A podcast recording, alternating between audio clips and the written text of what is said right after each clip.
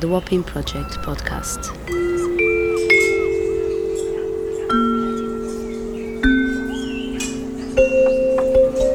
Wapping and its stories told through sound.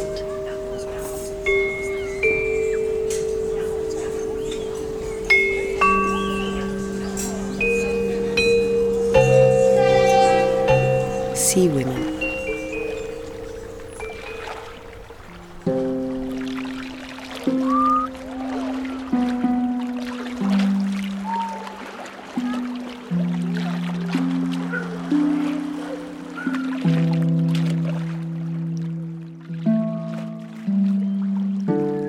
When you're in the depths and you always push yourself, you want to hold your breath just a little bit longer, a little bit longer, because you see, you know, more shells and you see more food that you can collect. If you're tempted to do that, that could be that one second or two seconds could lead to your death.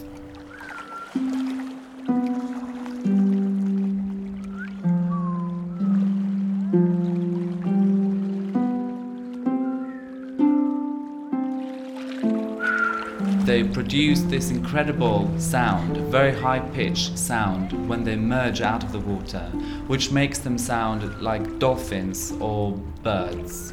So the women and their community and their profession are marked by this specific sound, it's like a signature of their community.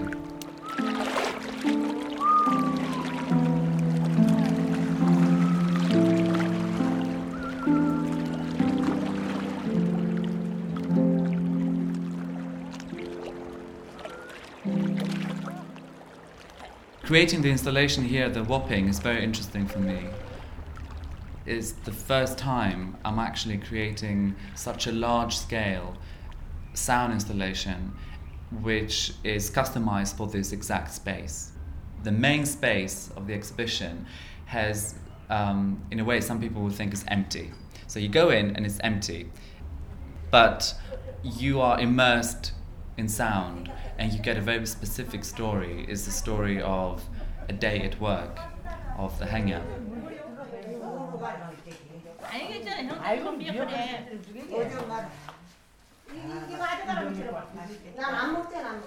The community and the culture is such that you can't just go and visit someone um, uninvited.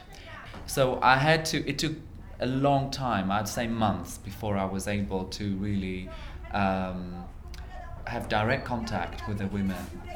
But then once they trust you, they are they give you everything. So I was able to be in, in within their camp. They cooked for me. They sang songs with me there. They lent me um, one of their bathing suits, so I was able to go diving with them. They they took photographs of me because they found me. I realized exotic. You know the kind of fascination I had with them. It was kind of turned back toward me.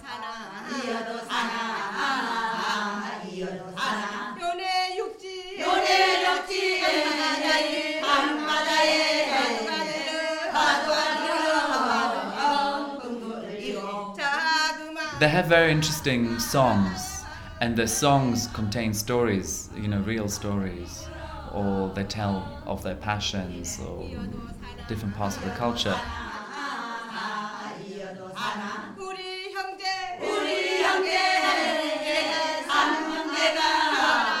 Iodosana is onomatopoeic, believe it or not, meaning that the sound, the combination of sounds, Iodosana, corresponds to um, an action, the sound of a particular action. Now, when you, when I asked my interpreter what it, what it means, he had no idea, although he's from the island, and it's the sound of rowing. So that when the women go on the boats and they row, the sound of that, according to them, is iodosana.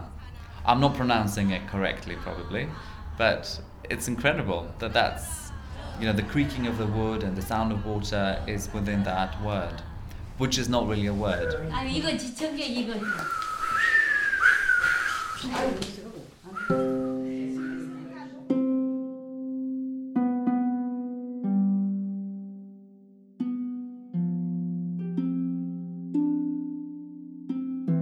The island of Jeju has a very specific history and is very connected with a kind of reversal of gender roles.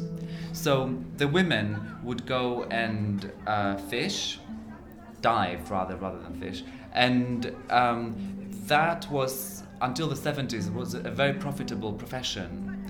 So the men would stay at home, very often looking after the children. Also, women's work wasn't work, it was not recognized as a form of labor. They went against with the local tradition and a, you know, this kind of conservative culture in many ways.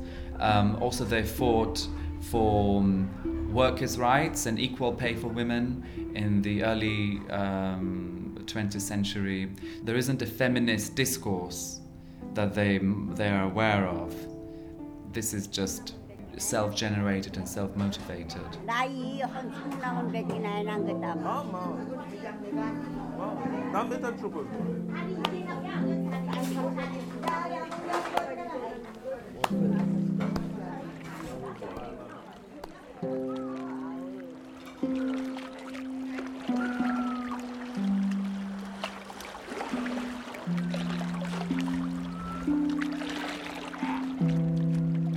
I spent about three months altogether um, with, uh, you know, on Jeju Island, and uh, I had various encounters with the Haenyeo and interviews.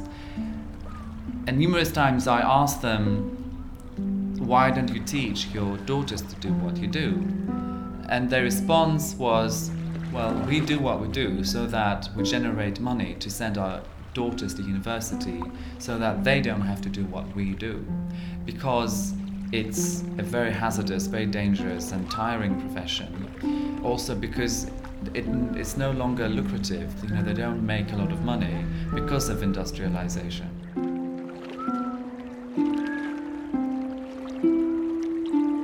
나